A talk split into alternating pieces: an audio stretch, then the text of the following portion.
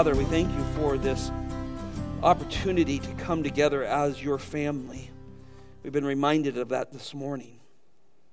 Sitting behind us, and in front of us, and to our sides, is our family members. It is the people we will spend eternity with. Loving our Lord and loving each other in perfect relationships. Lord, we long for that day, but till you return, Lord Jesus, we will serve you and we will live as a family together. We will care for one another and pray for one another. Strive to meet each other's needs, Lord. And so we pray that you continue to bring unity. You love unity. You hate disunity, but you love unity. So continue to bind our hearts together through the Word of God and our glorious Savior, the Lord Jesus Christ. Father, we thank you for the Word of God. Now, as we turn to it, we pray that you would strengthen us and encourage us. We thank you that we are not alone in the proclamation of this truth. There are many, many churches and missionaries around the world that proclaim the same truth we are proclaiming this morning. So we pray not only here, but around the world that your word will continue to go out and be the standard of truth, and that we will come to it and believe it as truth and it would change our lives, Lord. It is a great blessing. It is a great honor to look in your word together now. In Jesus' name, amen. Well, it's a busy morning with new members and Lord's table here, and so uh, I will not be re- studying that whole passage that John uh, Nero read this morning, but we will look at the first three verses. If you take your Bibles and turn to John chapter 10, verse 32 through 34, will be the text that we will look at excuse me, Mark 10 34. I'm going to be in John too. Um, sorry. Mark chapter 10, 30, 32 through 34. John Newton was a slave trader. Many of you know him uh, mainly by the song or the words of a song that he wrote, Amazing Grace. John Newton was a vile man by his own admission. But Christ saved him, and he became a follower of the Lord Jesus Christ. But he knew that it was a battle. And he wrote these words. He said this I am not what I ought to be. This was after he was saved. I am not what I ought to be, and I am not what I want to be. I'm not even what I hope to be. But by the cross of Christ, I, I am not what I was. What a great statement. He desires to be more like Christ, and he knows he's not there yet. And his hope is in something greater than what he is right now. What a blessing that is to think of that. And yet, by the cross of Christ, I'm not what I used to be. I'm part of God's family. D.A. Carson recently said this in a sermon. He said, There is nothing that inspires our gratitude and awe more than the love shown us by the eternal Son of God on the cross. It is the world's greatest statement of love. There is no greater statement as we look to the cross of the Lord Jesus Christ. In studying this passage this morning, and then remembering Christ through the table after we're done here in this text, should bring us to great gratitude and thanksgiving. You shouldn't come to the cross of Christ, the teaching of it, the understanding of it, and not be full of gratitude and thanksgiving as a believer. And I trust God stirs your heart as we talk about these things that are so endeared to us. We study our Bibles. Think about this this morning. We study our Bibles to know our God and Savior. Not, we don't come to our Bibles, as I think too much of the American church probably does today, to find some little trick, some little, little note to help us get through that day or to, to buy, find some little period of happiness. Listen, brothers and sisters, we study our Bibles to know our God and Savior. That's what will give you joy. Learn to go to the Bible and say, God, what am I going to learn from you or about you today? That's what you need. You don't need a, a one verse shot of, wow, okay, great, that will get me through today. You need to know God. I need to know God. And that's why we come to the text. That's why we teach verse by verse. That's why we look at the text in its context, because we need to know Him, not change Him into the God that we want Him to be. He is sufficient in the God that He is. And I hope this morning that when we're done, just even with these three short verses, that you will have a strong desire to follow him in a great way. The parallel text of Mark chapter 10 here, particularly verses 32 through 34, is Matthew 20, 17 through 19, and Luke 18, 31 through 34. Those are the parallel texts. But as, as Mark has often done, the text that God leads Mark to record, he usually is a little more vivid in them. And again, he does that. This text is a little more vivid as it explains this scene with the Lord Jesus Christ. So let's look at these three verses this morning. Number one, as we put down a couple of thoughts here, Jesus was undeterred from the eternal plan of God. Jesus was undeterred from the eternal plan of God. Look at verse 32 with me. They were on the road going up to Jerusalem, and Jesus was walking on ahead of them. And they were amazed, and those who followed were fearful. And again, he took the 12 aside and he began to tell them what, he was going, what was going to happen to him. Well, here, as we drop into this scene, Mark is now pointing out that Jesus is now headed to Jerusalem. He is actually on the road.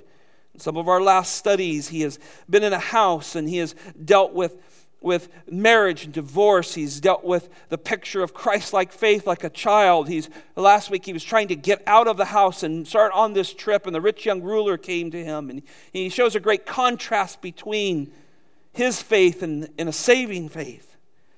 And now, as we drop into this portion, probably sometime later, Jesus is on the road to Jerusalem.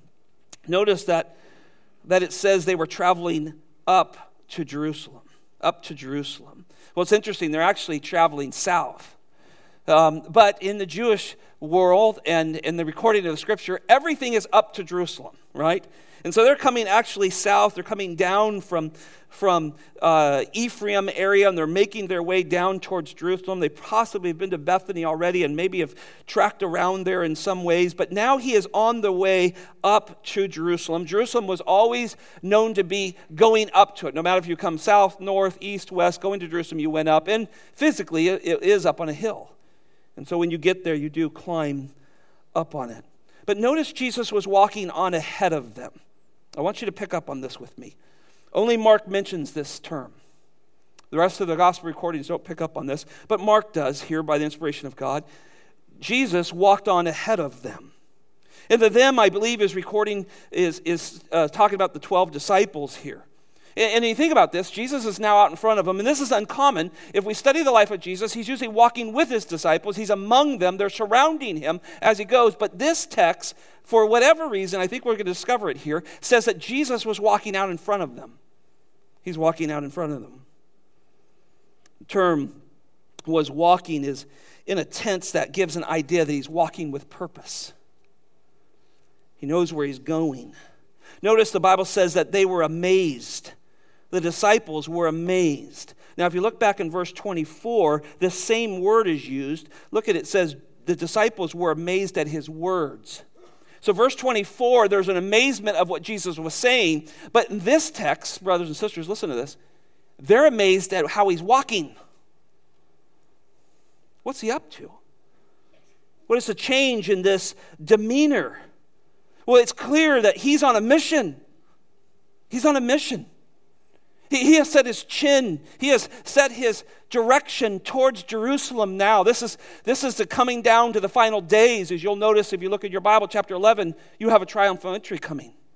He's still going to stop and deal with his disciples and give some instruction, and he's going to deal with the blind men and all of that, but he is close and he has his sights set on a cross. The cross is before him, and he is moving there. Most theologians believe that Mark's recording here is after the resurrection of Lazarus, and I think it makes sense. It seems Christ spent time kind of going back before uh, between the city of Ephraim. So if you look at your if you look at a map, we have Ephraim maybe about 20 miles north of uh, Jerusalem. We have Jericho to the northeast, and, and he's going to stop there and heal the blind man. Bethany's just outside of Jerusalem, and he seems to be staying in this kind of quadrant right now. He's working his way around, and they're doing uh, several things there, and teaching and some ministry and some healings and, and those things. But this passage passage sees us, shows us he's on his way now. And I think it's important to try to understand why. After Lazarus' resurrection, Jesus hid away. I want to show you this. Look at John chapter 11. John chapter 11. This was on my mind today, so that's why I stumble in speech there. I want you to see John, and we'll turn there together. So, most people believe Lazarus has now been raised from the dead. Mark doesn't record it, uh, John records it for us, so we have that account here. But Lazarus' resurrection caused Jesus to retreat away from the crowds, and particularly from the threat of the hostile religious leaders. And I want to show you uh, what's happening. If you drop all the way down to verse 45, we'll pick up here. Let me just give you some context. Jesus has been outside of town. Um, he knew Lazarus was dying. Remember, the sisters say, Hey, come, our, our brother's sick. And he purposely waits, what? How many days? Yeah, remember, he waits several days, right, to make sure he's good and dead. Because he's going to do something no man can do. And he makes his way there, and of course, you remember the story. There he resurrects Lazarus.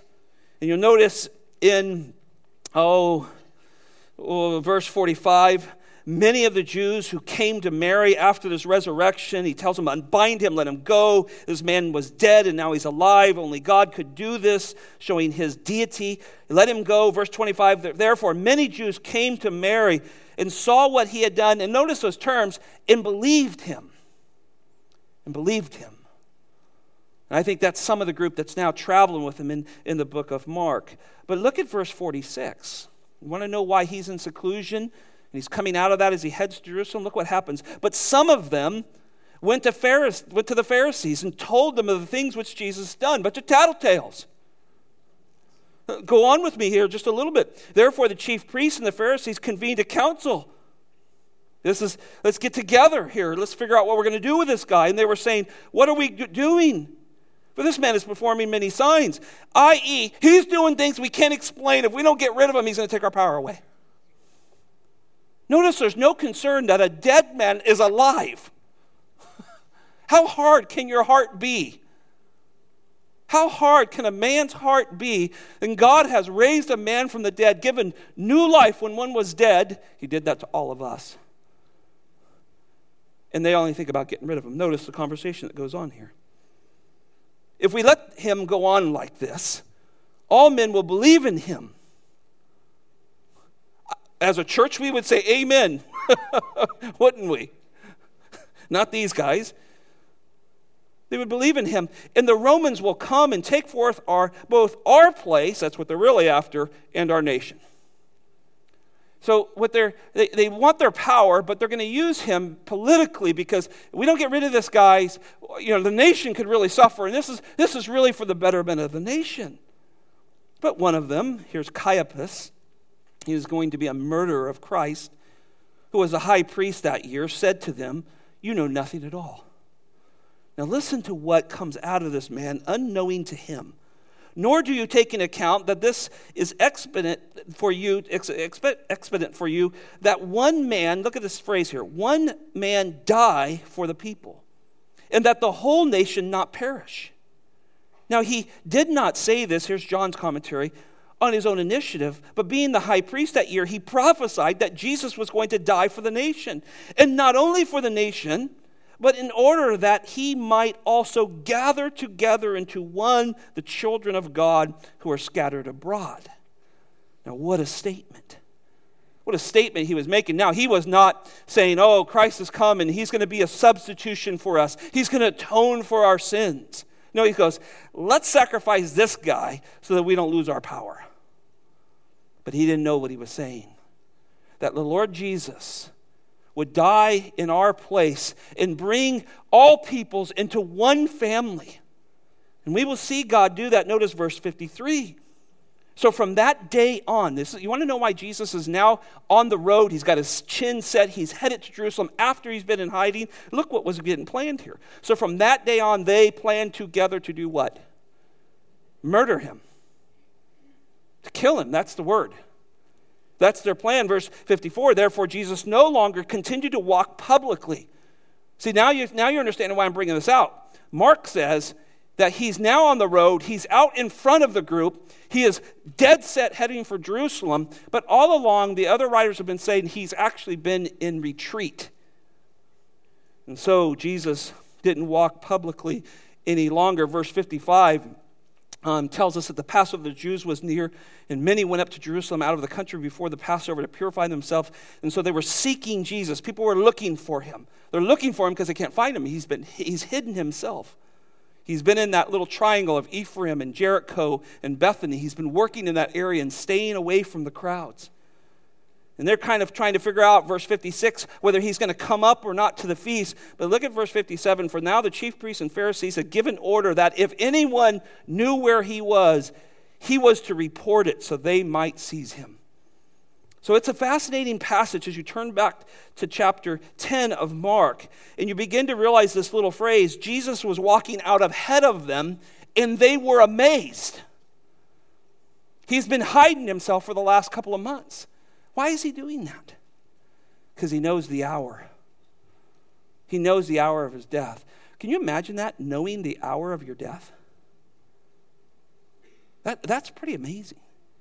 And then living.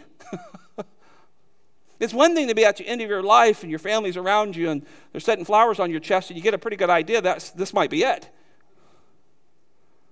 But to live your life and to walk straight towards your killers, that's a whole other thing.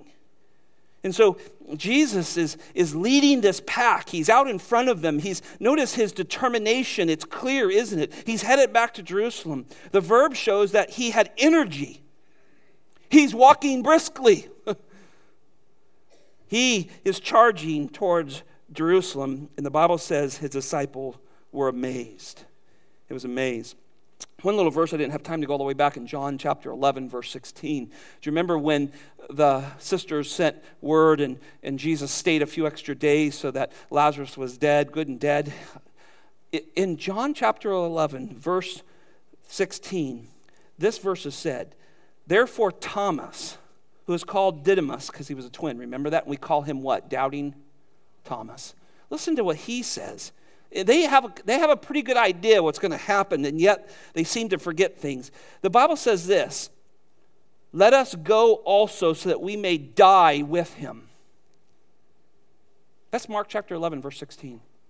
That's all before these events. Now Jesus out in front of them. Thomas is making the statement Well, we're going to Jerusalem.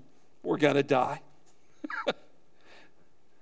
I don't know if that's his negative attitude or he was greatly loved Christ and was willing to go to death. It's very little bit difficult to tell. But isn't that amazing? We're going to Jerusalem to die. But then when he explains, particularly in this text, and we'll see with Luke's comparison, they didn't even know what he was talking about. And yet, they're amazed at him. And I love the scene here. Jesus is pushing forward. He knows the clear danger, he knows the hatred that waits him. And the disciples, knowing the threat of the religious leaders, they're struck by their master's silence. They're struck by his preoccupation with his thoughts as he marches on. And they're baffled and puzzled at him at somewhat at this. Is this how the kingdom? Is this this isn't good? you don't usher in a kingdom and we get to be on your left and your right doing this. Why are you doing this? They're baffled at him. They're amazed at him. And they themselves, think about it, they are most likely scared, but they can't bring themselves to desert him yet. They're following a leader who's going to his cross, and they press on behind this determined leader. I think there's something very precious about this scene as I thought about this. As his disciples, with thoughts of, well, we're, going to be on your left or we're going to be on your right, and who's going to be the greatest in the kingdom, those thoughts going through, their, through them, with blind devotion, they're following the Lord Jesus Christ. When you got saved, did anybody tell you, hey, by the way, you may have to take up your cross and die for Jesus? Most of the time, we don't add that little tidbit, do we? We tell them about forgiveness of sin and Christ covering our sins how, how they become part of a family and they'll walk with the Lord and, and you'll have true joy. Those are all wonderful things to say. But the fact is, the Bible says, take up your cross, crosses mean death, and follow me. And if any death we experience in this Christian life is often, often death to our personal agendas. We die to that. But, brothers and sisters, you better believe that around this world, and you will hear next week as Nilo's here, there's men and women dying for the faith. Do you understand that? Do you understand when God saved you, He gave you such a desire to follow Him that you would lay down your life if He so asked? It's pretty precious, isn't it? And you may not understand that. You, I think the, why this is precious to me is I look at the, and here's these 12 men walking behind him.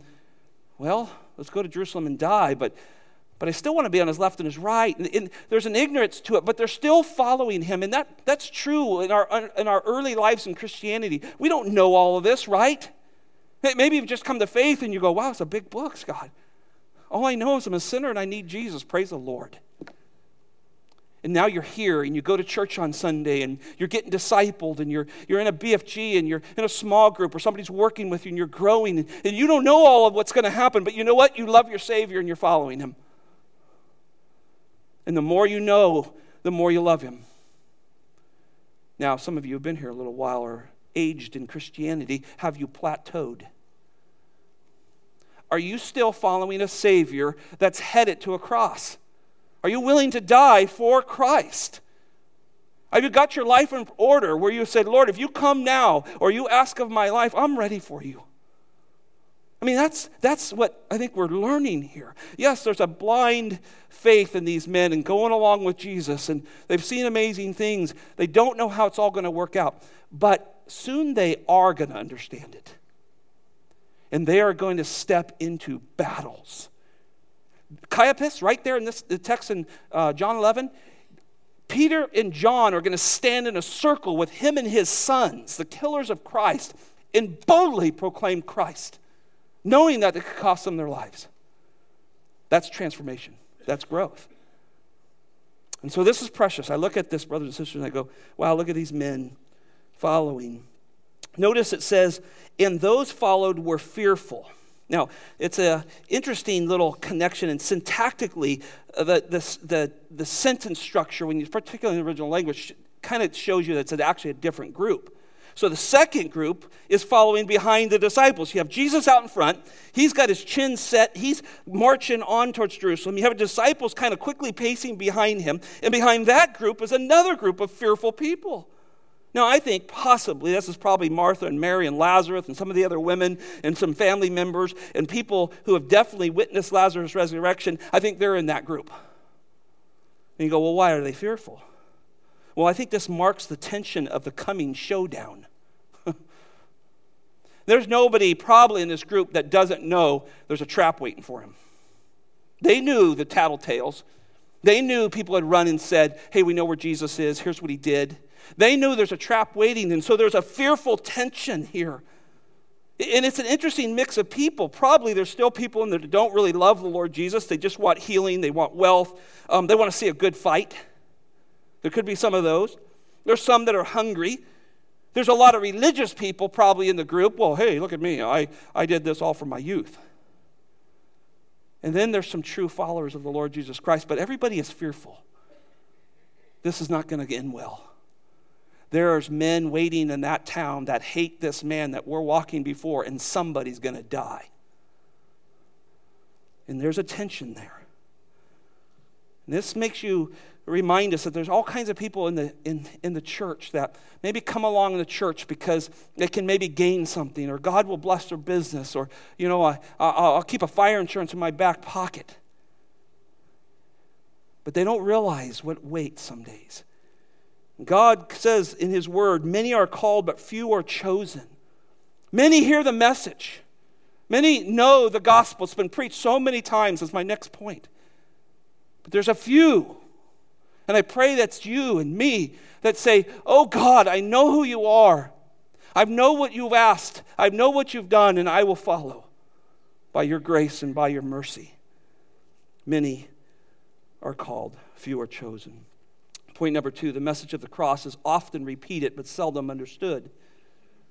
The message of the cross is often repeated but seldom understood. Look at the latter part of verse 32. And again, Mark's re- repetition here. He took the 12 aside and he began to tell them what was going to happen to him. after walking out front alone and setting this tone for what lies ahead, meditating on the will of God, most likely as Jesus walked alone, Jesus senses the amazement and the fear of his followers. And he, he slows down. You can kind of see the scene here, don't you? And he gathers his disciples and he begins to give them details, report to them what lies ahead. There seems to be somewhat of a contrast. You look at one point, you see Jesus going ahead of them and, and he's setting a pace and he's making a statement.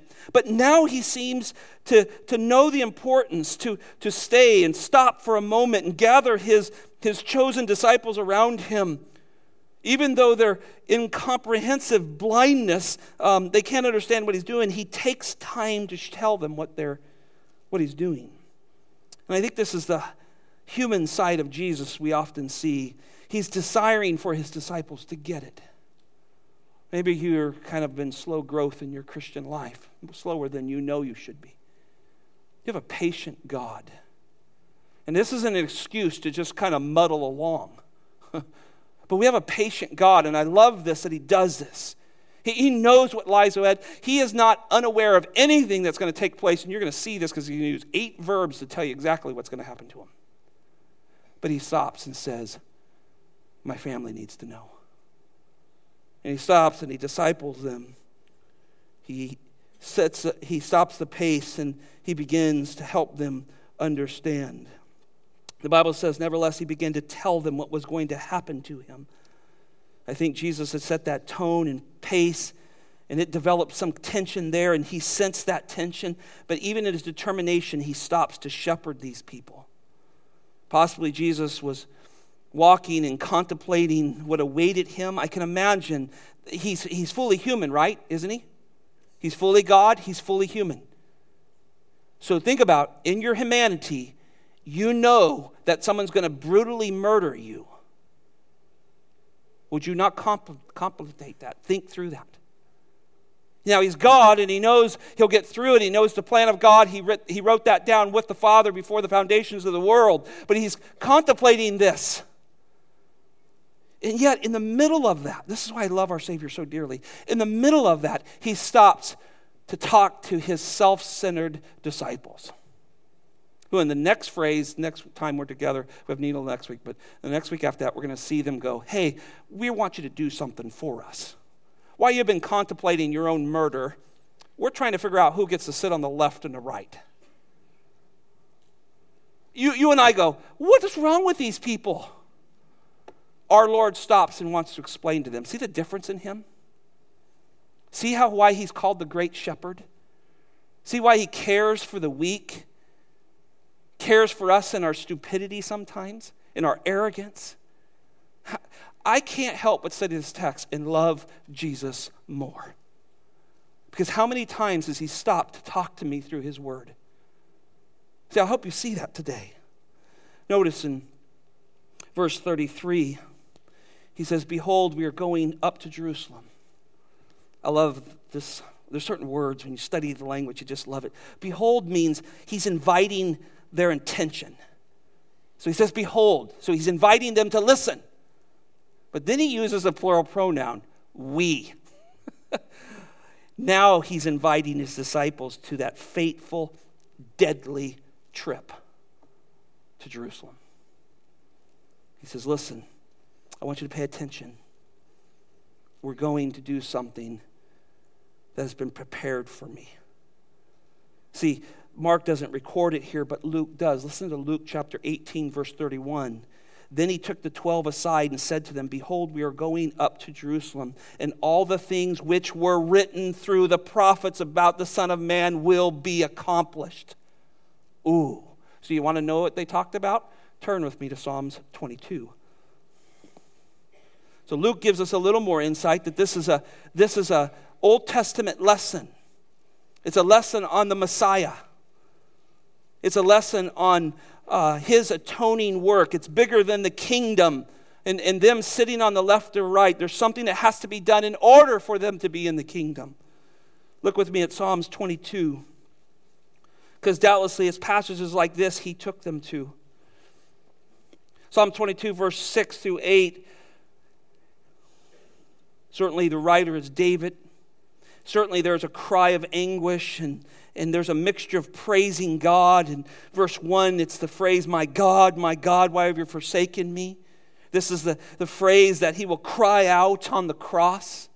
They, they, had, they really, they knew David was going through something and there was a certain setting that this would have been in. But really, as they studied this passage, they could not quite get their mind around it. In fact, the piercing of hands and sides, there was not crucifixion. This is 700 years before the life of Christ. They don't know who this really is about. And certainly, Jesus took them to this and showed where he would cry out. But verse 6, he says, But I am a worm and not a man. This is what you would feel like when you realized as they began to drive nails in you or spit on you or scourge you or all the things it took to Jesus, you would not feel like a person. Your dignity would be gone. You were stripped bare and you were persecuted to the, to the brink of death. You would say this out loud, and here's what Jesus would be saying I am a worm, I am not a man. I am reproach of men and despised by people. Wow, what a statement. All who see me sneer at me. I said, I don't think we realize that scene on the cross, and we'll get to this in Mark as people walked by this man. To their mind's eye, that man is getting what he deserves. Let him rot there. They did not know who was hanging on the cross. They separate with lips, verse 7. They wag their heads, saying, Commit yourself to the Lord. Let him deliver you. Right? You've saved others, save yourself, right?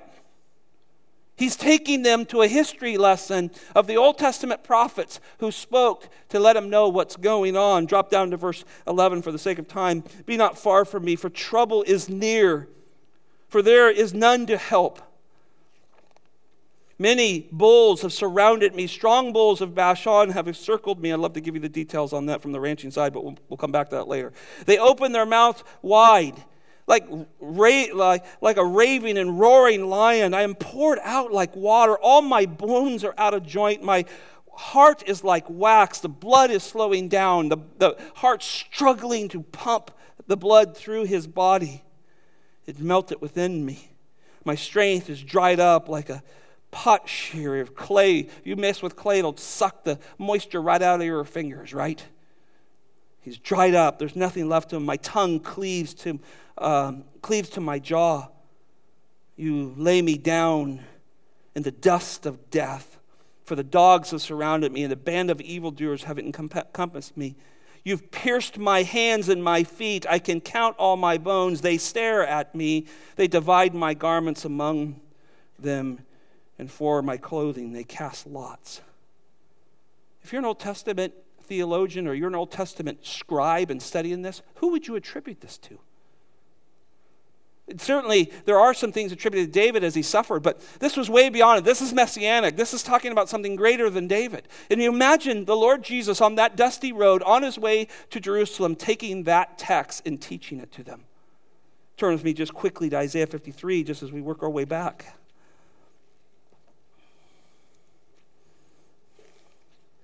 At the end of 52, 13 through 15, there's a preview of Christ's humiliation and his exaltation.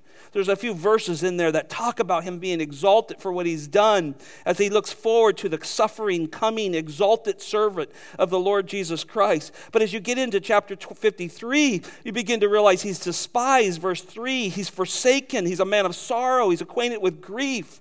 Like one whom you would hide your face, he was despised and we did not esteem him. I mean, when, when you saw Christ, you did not want to look at him unless you had some kind of gross problem, right? I mean, you were like, whoa. If you knew him and knew what he looked like, his human outside looked like when he was on the cross, there was no resemblance of him by that time.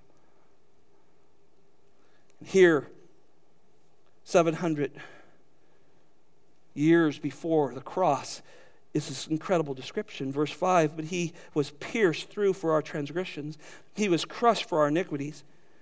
The chastising of our well being fell upon him.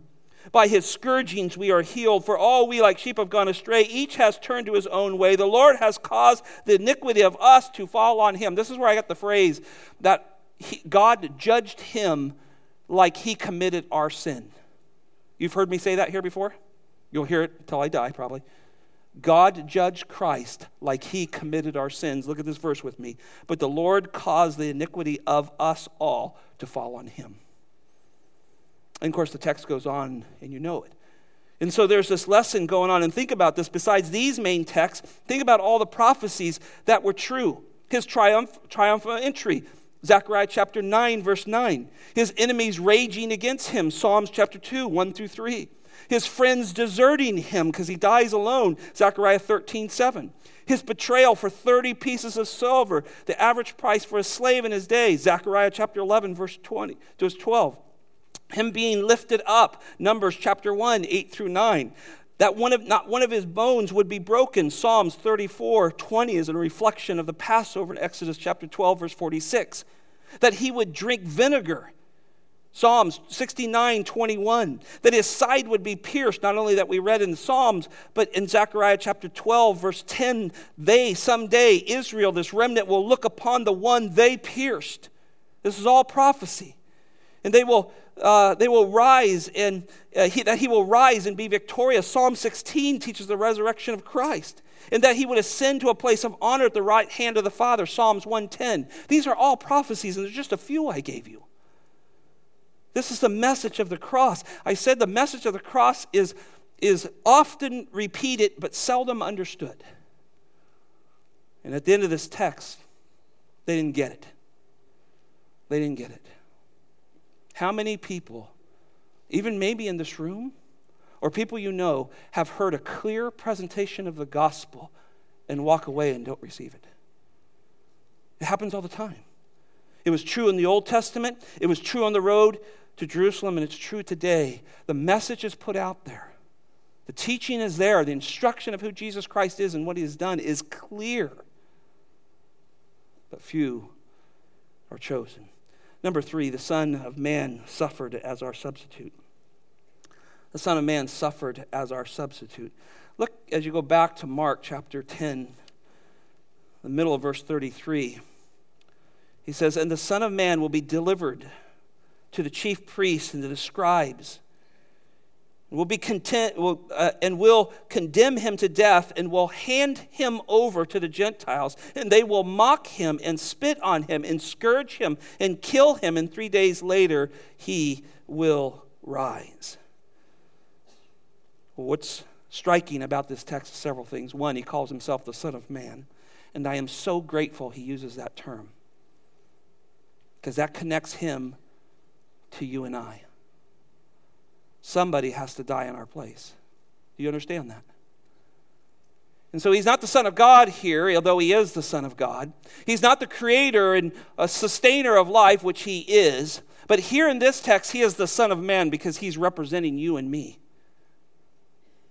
It's man, God man, Jesus Christ who would go. Hebrews 2 says, Therefore, since children of Uh, the children share in flesh and blood, he himself likewise took part in it Amen. And you've heard me say this before you can't kill God, so he became a man. So he could be our substitute. What a statement. What an amazing thing. 1 Timothy chapter 2 verse 5 through 6 says there for there is one God. We do not believe in plurality of gods. We believe in one God, Father, Son and Spirit.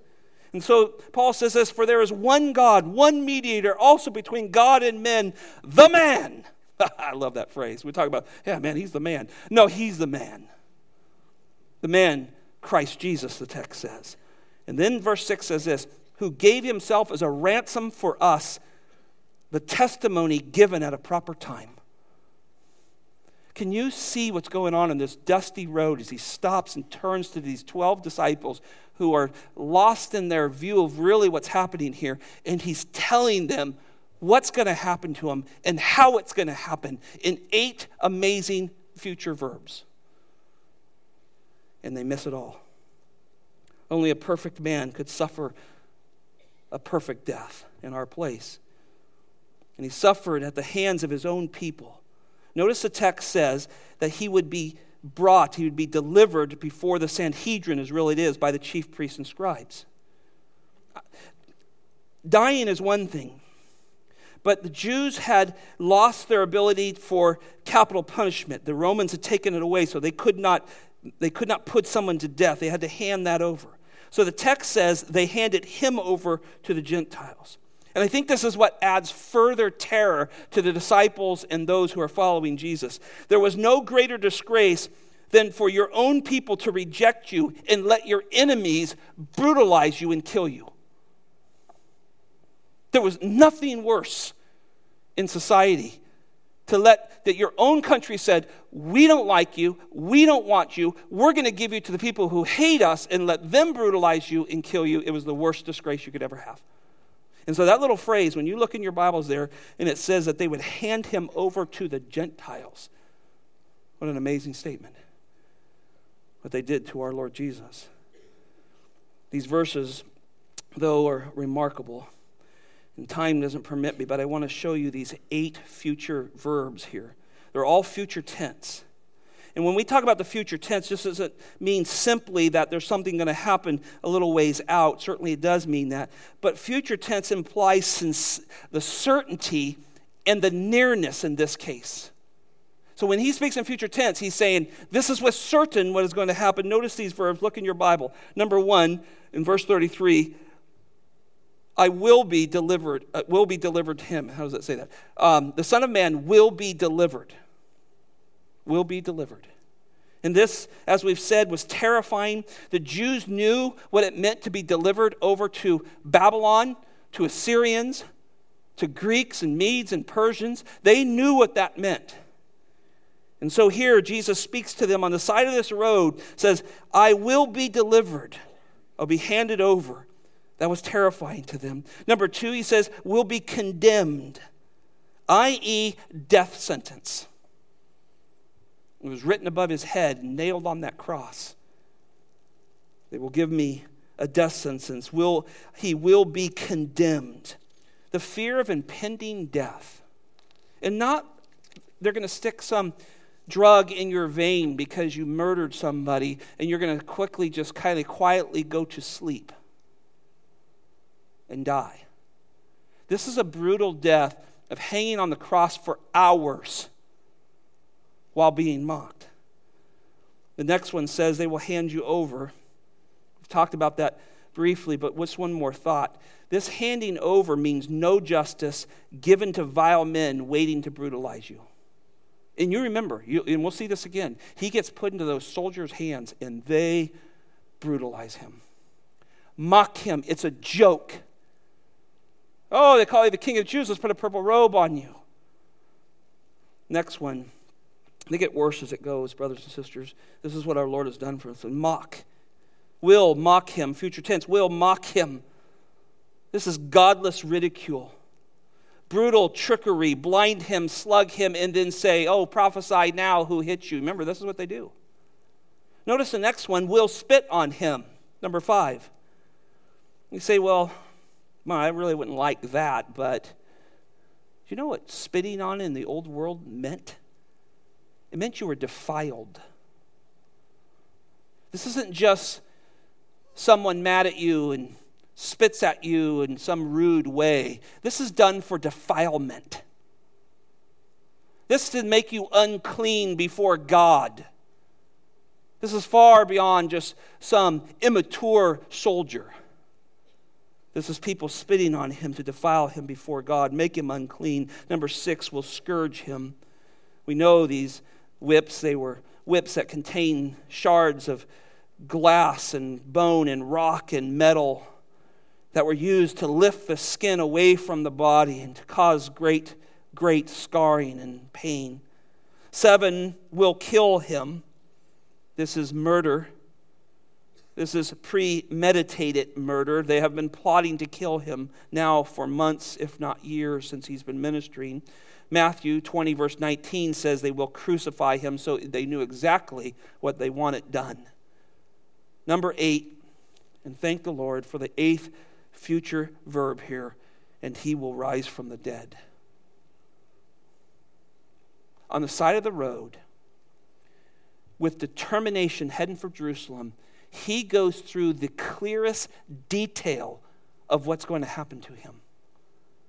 I will beat death. Just like I raised Lazarus from the dead, I have I have the power over death. And I will raise from the dead, and I will raise in the approval and satisfaction of my Father. I will be your propitiation as I rise from the dead.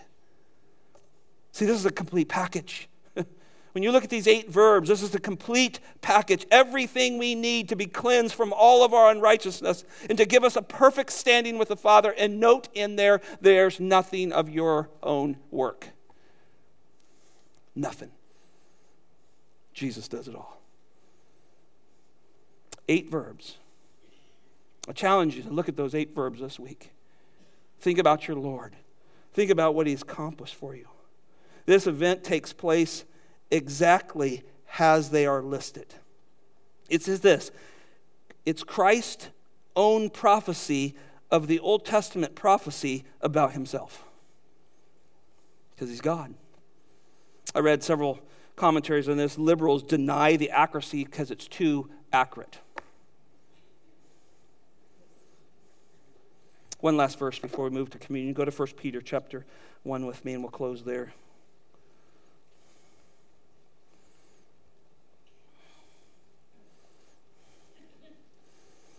First Peter chapter 1, because I want you to know that we reject the liberals' thinking because this is our all knowing Savior who knew exactly what was coming because Him and the Father wrote it down before the foundations of the world. Which is even more staggering that He would leave heaven for us.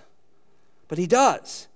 And I want to show you this. 1 Peter chapter 1. Peter now gets it right on the road to Jerusalem. Peter's one of the 12 that doesn't understand, as Mark said.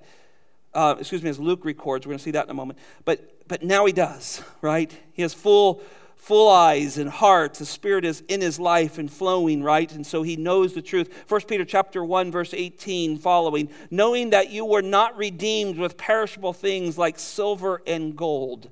Notice the list of eight, nothing about payment from us. You don't get salvation by your own works. You can't buy it, you can't trade for it.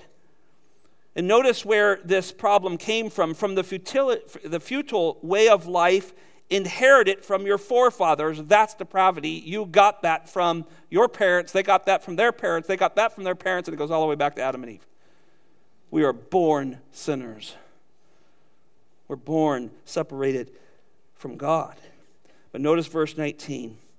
But with precious blood, Jesus has already accounted for that in those eight future tense verbs, but with his precious blood, as of a lamb unblemished and spotless, perfect, impeccable is the theological term we use for Jesus Christ. He's impeccable. The blood of Christ, for he was foreknown before the foundations of the world. This was not a surprise to him. Him and the Father knew exactly what they were doing.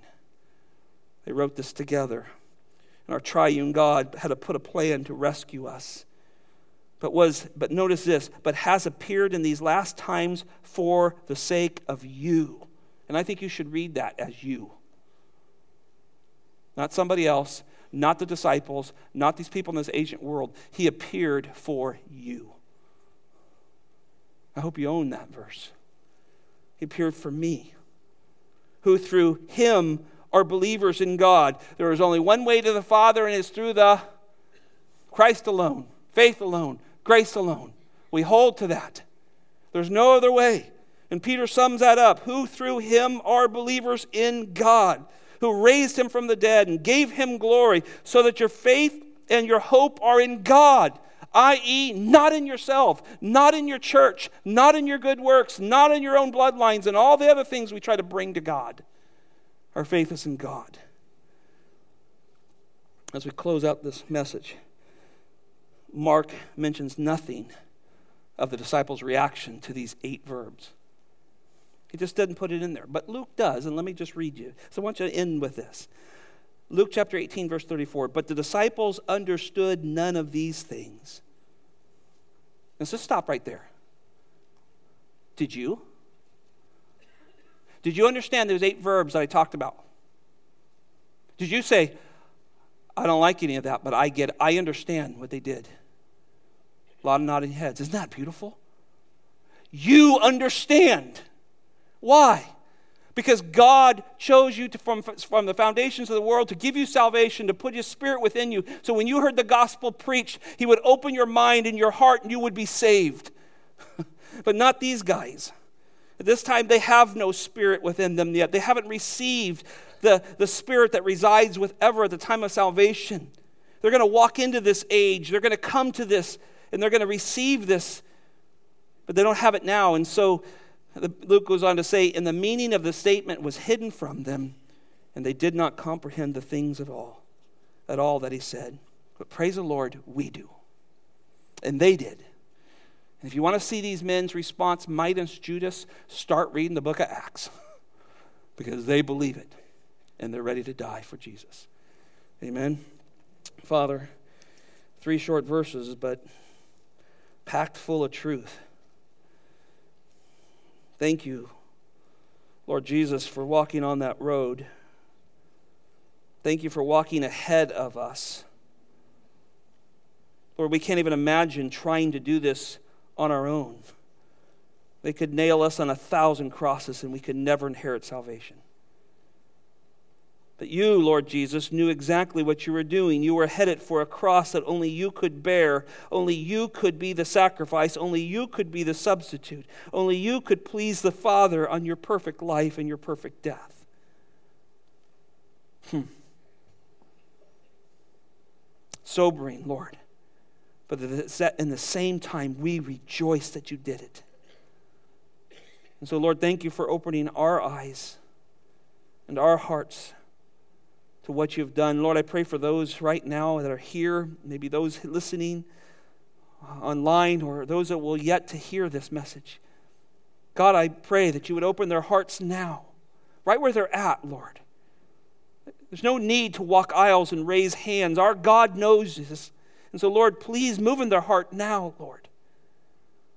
Let them receive Christ and then tell everyone they know that they have a Jesus who went before them who accomplished everything they need. And Lord, may you do that today. For those of us that know you as our Savior, Lord, may this strengthen us. This is a great Sunday school lesson, but Monday school's coming, Lord. And we got to live tomorrow for you, Lord. We want to live for you tomorrow. So I pray that this just is not a Sunday message, Lord. May this dig deep into our hearts, our souls, Lord. And we'll give you the praise for changed lives. In Jesus' name, amen.